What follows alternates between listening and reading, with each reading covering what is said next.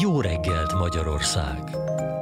A műsorvezető Kakuk El Tamás. Háromnapos kormányülést tart, vezet Orbán Viktor miniszterelnök Sopronák falván. A helyszínen van Törőcsik Zsolt és vendége a miniszterelnök. Üdvözlöm Önöket, és köszöntöm a Soproni stúdióban Orbán Viktor miniszterelnököt. Jó reggelt kívánok! Jó reggelt kívánok! Azért beszélgetünk Sopronban, mert itt van a kihelyezett kormányülés. Magyarország békét akar és nemet mond a migrációra. Ezzel a szöveggel osztott meg tegnap egy bejegyzést a kormányülésről a közösségi médiában. Ezek a legfontosabb témák a kétnapos ülésen? Szerda este kezdtük meg a kormányülést, és péntek délben zárjuk ezek ilyen hagyományostól eltérő szerkezetű kormányülések. Ilyenkor mindig két külön nagy csoportja van az ügyeknek. Vannak az aktuális ügyek, amiről ön is beszél, háború, migráció, infláció, és vannak a úgynevezett nagy ügyek. Nagyon fontos, hogy miközben az ember a ügyeket intézi, azért időnként felemelje a fejét, ne csak a cipője órát lássa előre nézni, és Magyarországnak is vannak fontos és nagy ügyei, amelyek évtizedekre dönthetik el a sorsát, és akkor mindig kihasználjuk a lehetőséget, hogy kiszabadulva a napi döntéshozatalnak a taposó malmából ezekre a nagy ügyekre is összpontosíthassunk. Tegnap is csak ilyen nagy ügyekkel foglalkoztunk, mint az ország 10-20 éves távlatban való energiaellátása, az ország kedvező földrajzi fekvésének kihasználása, a világban zajló mezőgazdasági technológiai folyamatok, hogy arra hogyan reagáljunk, hogyan őrizzük meg a magyar mezőgazdasági termékek minőségét. Most pedig a hadseregről és a családtámogatási rendszert, demográfia, gyerekszületés, család, ennek a nagy témájával foglalkozunk 20-25 éves távlatban. De gondolom mindenkit inkább az első csoport, ügycsoport érdekel, mert az közvetlenül befolyásolja az életünket, és valóban az első fontos megállapítás, amit tett a kormány, különösképpen aktuális módon a NATO csúcs után, hogy a háború el fog húzódni. És egészen más feladatai vannak a magyar kormánynak, és a másfajta jövő vár a magyarokra, ha nincs háború, mint ha van háború. És arról kellett tájékoztatnom a kormányt, hogy a nyugatiak háborút akarnak, tehát a háború folytatását akarják. Elsőprő továbbra is a háború pártiaknak a aránya és száma. A béke hangján alig-alig beszélünk néhányan, ezért nekünk arra kell készülni, hogy a háború és a szankciók nem tűnnek el az életünkből. Ha a háború és a szankciók eltűnnének az életünkből, ami egyébként csak rajtunk múlik, csak a nyugati vezetők ezt nem akarják, abban a pillanatban a gazdasági bajok tekintés része orvoslódnék. Ami azt jelenti, hogy mondjuk az infláció, az energiárak kérdése pillanat alatt rendeződne, és visszatérhetnénk a normális európai gazdasági növekedési pályára. De ez nem várható. Tehát az első megállapításunk, ez nem így lesz. Ebből az következik, hogy az inflációt azt nem a háború vége meg a szankciók kivezetése hozza el, mert az infláció letörését, hanem az inflációt nekünk magunknak kell letörni fülön vagy üstökön kell ragadni, le kell törni, le kell birkózni, letaposni, szóval a legdurvább szavakat tudom itt hozni, harcolni kell az inflációval szemben, és itt a kormánynak van egy terve, hogy hogyan akarjuk az év végéig egy számjegyűre csökkenteni az inflációt. Ugye egyes intézkedéseket kivezetünk, másokat bevezetünk, ami bevált, azt föntartjuk, amihez reményeket fűzünk, azt bevezetjük. Most éppen ugye itt van ez az árfigyelő rendszer, ami szerintem sokat segít, mert Tegnap hallottam, hogy több százezren mennek rá naponta, és döntenek a vásárlásaikról, meg az árakról ezen keresztül. Akkor bevezettük a kötelező élelmiszerakciókat, tehát úgy, úgy látjuk, hogy minden hónapban csökkenni fog az infláció mértéke, mert az intézkedéseink hónapról hónapra meghozzák a, az eredményüket. A második dolog, amiről beszélnünk kellett, az a migráció kérdése. Ezt korábban a nagyobb ügyek közé soroltuk, mondván, hogy nyugvópontra jutottak a viták Európában, nem fenyeget veszély. Ez megváltozott. Az elmúlt héten Brüsszelben egy hosszú éjszakában nyúló késeléses megbeszélésen végül is a többség úgy döntött, hogy bevezeti a kötelező migránskvótát. Ez Magyarországra évente több tízezer migránst jelentene, és migráns, kvót, migráns gettók építésére kötelezi a tagállamokat. Eznek is szétosztotta a mértékét, nekünk egy jó nagy falat jutott belőle, tehát nekünk, ha engedelmeskednénk Brüsszelnek, ami egyébként nem áll szándékunkban, akkor migráns gettókat kellene építeni Magyarországon. Úgyhogy a tegnapi kormányülésen áttekintettük, hogy milyen eszközeink vannak, jogi és politikai eszközeink, hogy megakadályozzuk Brüsszelt a terve végrehajtásában. És akkor van még egy közvetlen fenyegetés, ez is Brüsszel irányából érkezik, hogy ott van egy úgynevezett gazdaság politikai rendszer vagy irányítás minden évben kiadják, hogy szerintük a tagállamoknak mit kellene tenniük a gazdaságuk megváltoztatása érdekében. Ebben időnként vannak értelmes dolgok, de gyakran életidegen dolgok is. Tekintető, hogy Brüsszelben nagy buborékban ülnek ezek az okos emberek, és azt hiszik, hogy onnan jobban értik a világot, mint mi innen Budapestről, vagy éppen Sopronból. És idén is van egy olyan javaslatuk, ami a rezsicsökkentés eltörléséhez vezet. Ezt ők elegánsan úgy mondják, hogy a szabályozott árak kivezetése, az magyarul azt jelenti, hogy Magyarország törölje el a rezsicsökkentést, és tegnap is tárgyaltunk arról, hogy hogyan nem fogjuk eltörölni a rezsicsökkentést, hogyan kell érvényesíteni a magyar érdekeket az energiaszabályozásban itthon is és Brüsszelben is. Na hát ezek voltak a, az aktuális ügyek. Lesz még ma egy ügy, amit mindenképp döntésig el kell vinnünk, hogy bevezettünk egy új hulladék gazdálkodási rendszer, és jól látszik, hogy a borászokkal való konzultáció azt mutatja, hogy ez erős versenyhátrányt eredményezne a magyar borászoknak. Tehát ma délelőtt megoldást kell találnunk arra, hogy a magyar borászok az egyébként is igen erős európai versenybe ne kerüljenek versenyhátrányba a üvegekre vonatkozó szabályozás miatt. Apró ügynek tűnik, de sokunkat érint. Nagyon sok téma, amely szóba került, úgyhogy most haladjunk sorban végig, és akkor egy kicsit részletesebben beszéljünk ezek közül néhányról. Ugye a NATO csúcs az egyik, és ezzel összefüggésben a háború. Ugye nem fogadtak el ütemtervet Ukrajna NATO csatlakozására vonatkozóan eh, a tagállamok állam és kormányfői. Szijjártó Péter erről azt mondta, hogy ez egy felelősségteljes döntés, Zelenszky ukrán elnök viszont a nyugat gyengeségeként apostrofálta ezt a döntést. Ön hogy látja, felelősségteljes döntés, vagy a nyugat gyengeségét mutatja?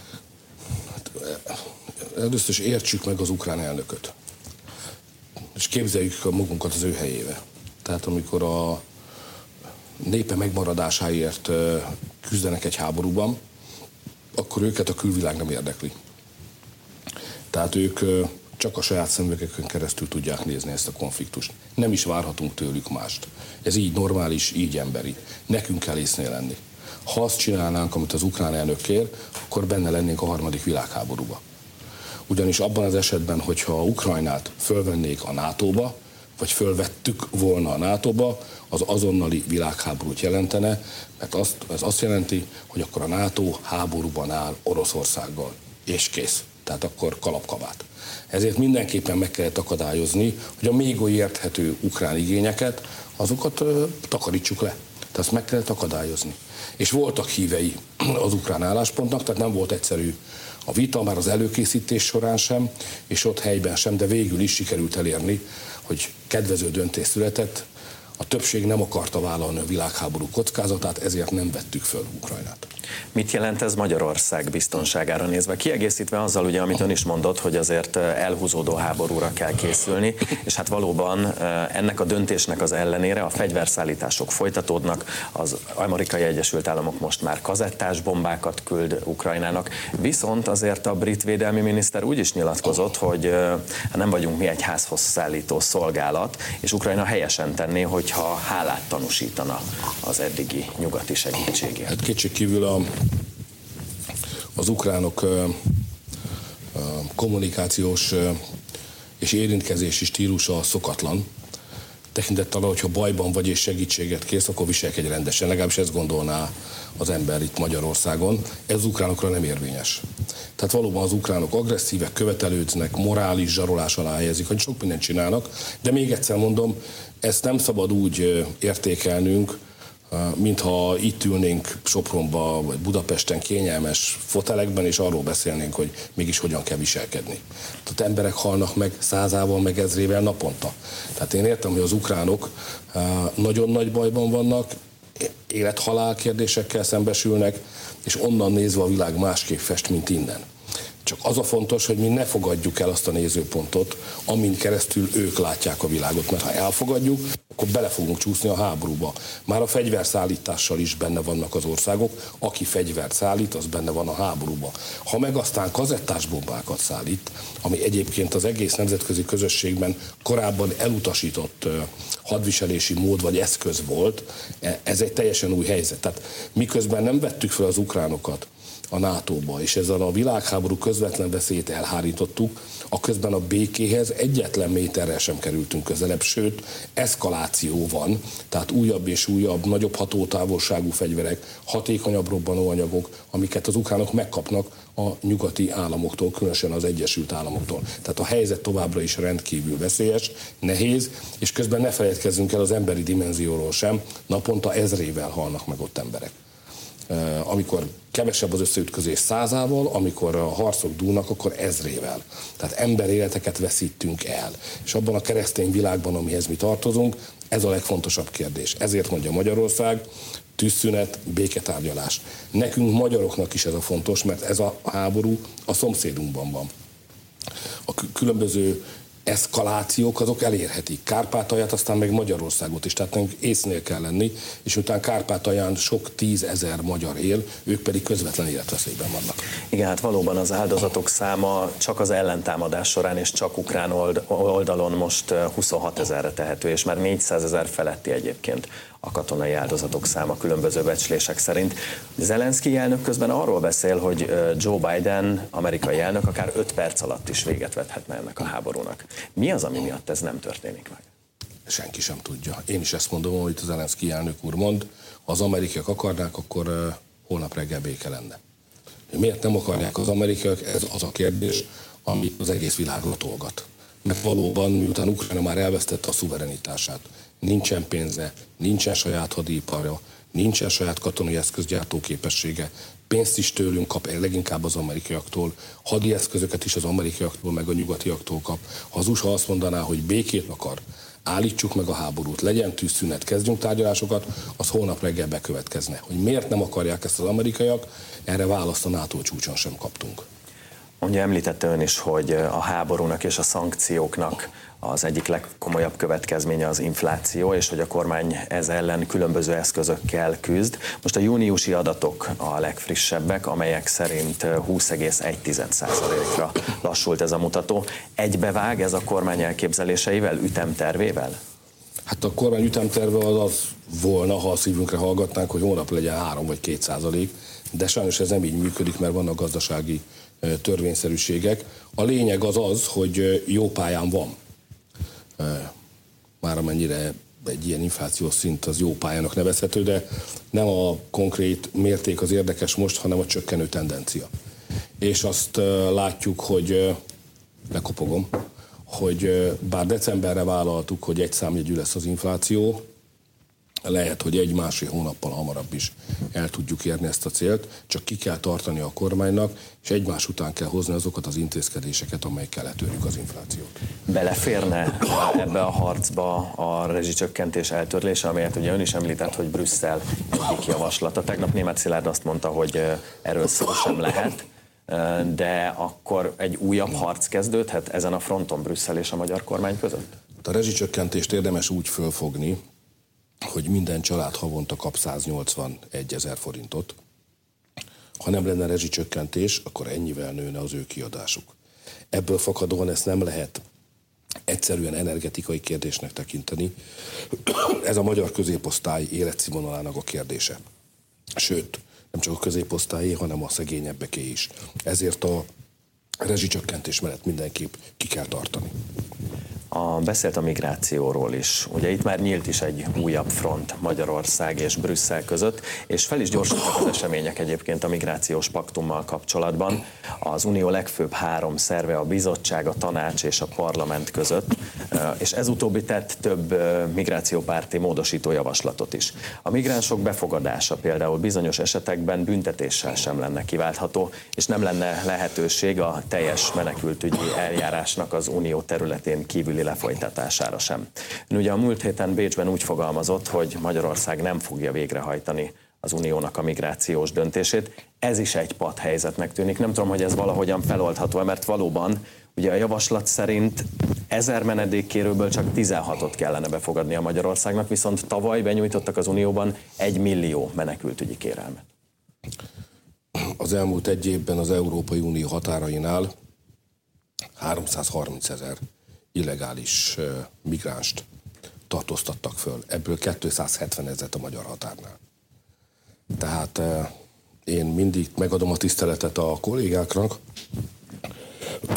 és nem zárom ki, hogy olyan ügyekben is lehetnek jó meglátásaik, amelyek nem érintik őket olyan súlyosabb, mint Magyarországot, de a migráció ügyében Magyarországnak kizárólag a saját tapasztalataira szabad támaszkodnia. Ez azt jelenti, hogy mindig föl kell idézni az emlékezetünkbe, hogy hogyan csaptak össze az erőszakos és felfegyverzett migránsok a magyar határőrökkel Röszkénél, hogyan meneteltek keresztül az országon százezrével, hogyan szállták meg a budapesti pályaudvarokat. Tehát nekünk van egy saját élmény anyagunk, nekünk ebből kell dolgozni. Bennünket a brüsszeli szirénhangok, vagy hogy az óceán, túls, óceán partján valahol messze a magyar határtól néhány széplelkű ember egyébként mit tart helyesnek vagy helytelennek, ezt kellő tisztelettel meghallgatjuk, de nem veszük figyelembe. Csak és kizárólag a saját tapasztalatainkból indulhatunk ki. És a tapasztalat pedig azt mondatja velünk, hogy no migration, semmilyen migráció. Mi kipróbáltunk mindent, és kitapasztaltunk mindent. Ezért mi a legnagyobb lelki nyugalommal állítjuk a nyugati kollégáink számára is, hogy egyetlen megoldása van a migránsválságnak, ez pedig az, hogyha nem engedjük őket belépni Európa területére. Csak az jöhet be az Európai Unió területére, akinek a menekültügyi eljárását már lefolytatták. Lefolytatták, és pozitív módon bírálták el. És addig az érintetnek kívül kell maradni Európa határain. Ha ezt nem tudjuk előállítani, ezt az állapotot nem tudjuk előállítani, akkor eh, mint halottnak a csók kis túlzással. Minden más. Ezért a magyar modellt kell követni. A magyar modell az elmúlt években erre épül. Ezért nincs Magyarországon migráns gyakorlatilag. Ezért néznek ránk irigykedve azok, akiket elárasztanak a migránsok. Mert Magyarország egy saját modellt épített föl. Ezt akarják most lerombolni. Most engem az kevésbé érdekel, hogy, az, hogy ők a saját problémáikat nem tudják megoldani. Sajnálom őket, persze meg együtt érzek, de hát ha mi meg tudtuk oldani, ők is meg tudták volna. Tehát semmilyen különleges dolog nincs, ami miatt ne tudná megoldani egy nyugat-európai ország ugyanúgy a migráns ügyet, mint hogy Magyarország megoldotta. Csak nem akarják megoldani, mert más elképzeléseik vannak. Tehát én azt kell, hogy mondjam, hogy a magyar modellt mindenképp megvédjük, és nem akarjuk megengedni, hogy ezt lerombolják. Az új szabályok lerombolnák a magyar egyetlen sikeres európai határvédelmi rendszert. Miért kellene ezt nekünk ölbetett kézzel tűrnünk? El kell utasítani és harcolni kell a sikeresnek bizonyult migráció ellenes politikánk érdekében. És mi a kifogásuk a magyar modellel kapcsolatban egyébként? Mert valóban ugye a legutóbbi interjúban említette, hogy 45 menedékkérelmet adtak be Magyarországra úgy, hogy a külképviseleteken kell ezeket a menedékkérelmeket beadni. Ott a határzár, ott van a Hungary Helps program, tehát összeállt egy csomag Magyarországon úgy tűnik. Mi ez ellen a kifogás Brüsszelben, ami miatt ők ezt nem akarják befogadni vagy átvenni? Szerintük ez nem helyes. Szerintük az a helyes, hogyha beengedjük a migránsokat. Szerintük az a helyes, hogyha valaki Európába akar jönni, az hadd lépjen be Európa területére, itt, mikor már itt van, adja le a menekült kéremre vonatkozó igényét, szabadon mozoghasson az Unióba, amíg el nem bírálják az igényét, ha elbírálták is maradhat jó, ha nem, hát akkor nem tudjuk visszavinni. Körülbelül ez az ő gondolkodásuk. Most én nem tudom, hogy milyen emberek élnek arra fele, hogy ezt tűrik, de hogy a magyar emberek itt három perc alatt kipenderítenék azt a kormányt, amelyik úgy viselkedik, mint a nyugat-európai kormányok, abban egészen biztos vagyok. És a magyar embereknek lenne igazuk. Ez mégiscsak a mi országunk, és csak mi mondhatjuk meg, hogy ki, mikor, milyen feltételekkel léphet be Magyarország területére.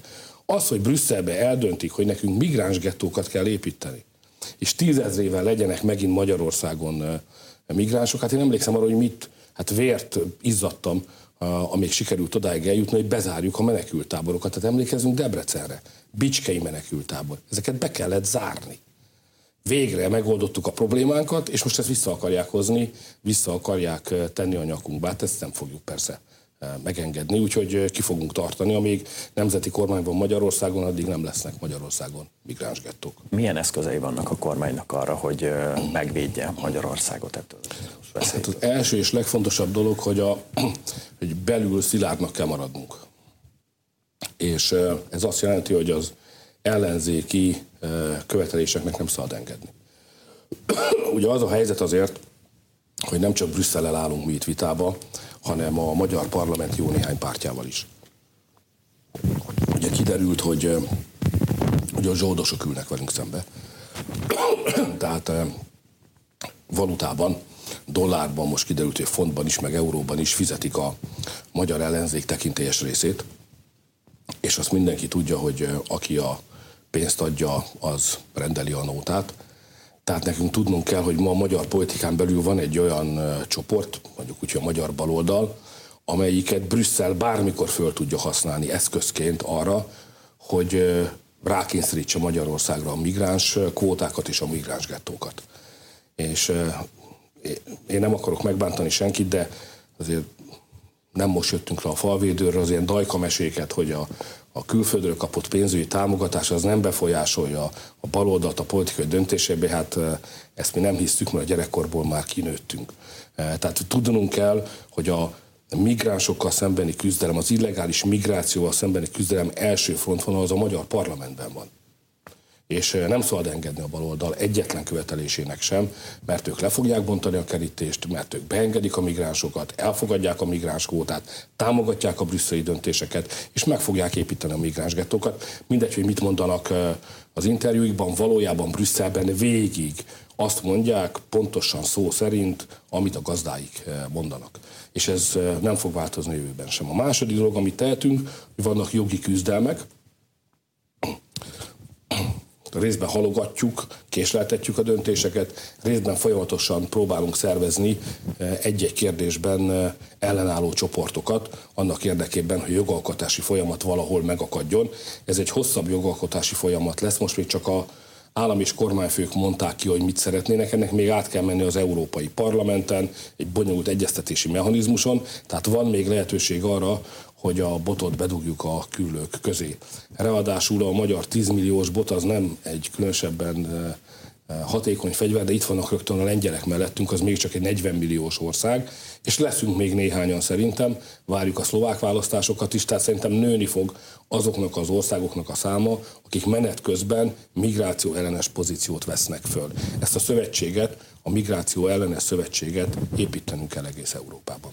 Ha már szóba hozta a baloldal finanszírozási botrányát, ahogyan utalt rá, újabb részletek derültek ki, mert van egy másik civil szervezet, egy mozgalom, amelyhez érkeztek. A forintok mellett itt eurókról és fontokról van szó, 506 millió forint értékben. Hogyan értékeli ezt az ügyet? Hát ezt szuverenitás kérdésnek látom. Tehát van, aki ezt korrupciónak nevezi, ez sem indokolatlan, de a, az én nézőpontomból ez alapvetően szuverenitás kérdés. Tehát, hogyha a magyar törvényhozókat, vagy a magyar főváros polgármesterét meg lehet vásárolni pénzzel, az azt jelenti, hogy ezek az emberek nem a magyar emberek érdekéből vezetik le a döntéseiket, hanem a külföldi megbízóik elvárása szerint járnak majd el. Ez azt jelenti, hogy nem vagyunk szuverének. Ugyanakkor azok, akik ezt politikai korrupciónak nevezik, sem járnak messze az igazságtól, hiszen mégiscsak arról van szó, hogy korrumpálták őket. Pénzt adtak nekik valamiért. Most a korrupció az mindenhol bűncselekmény.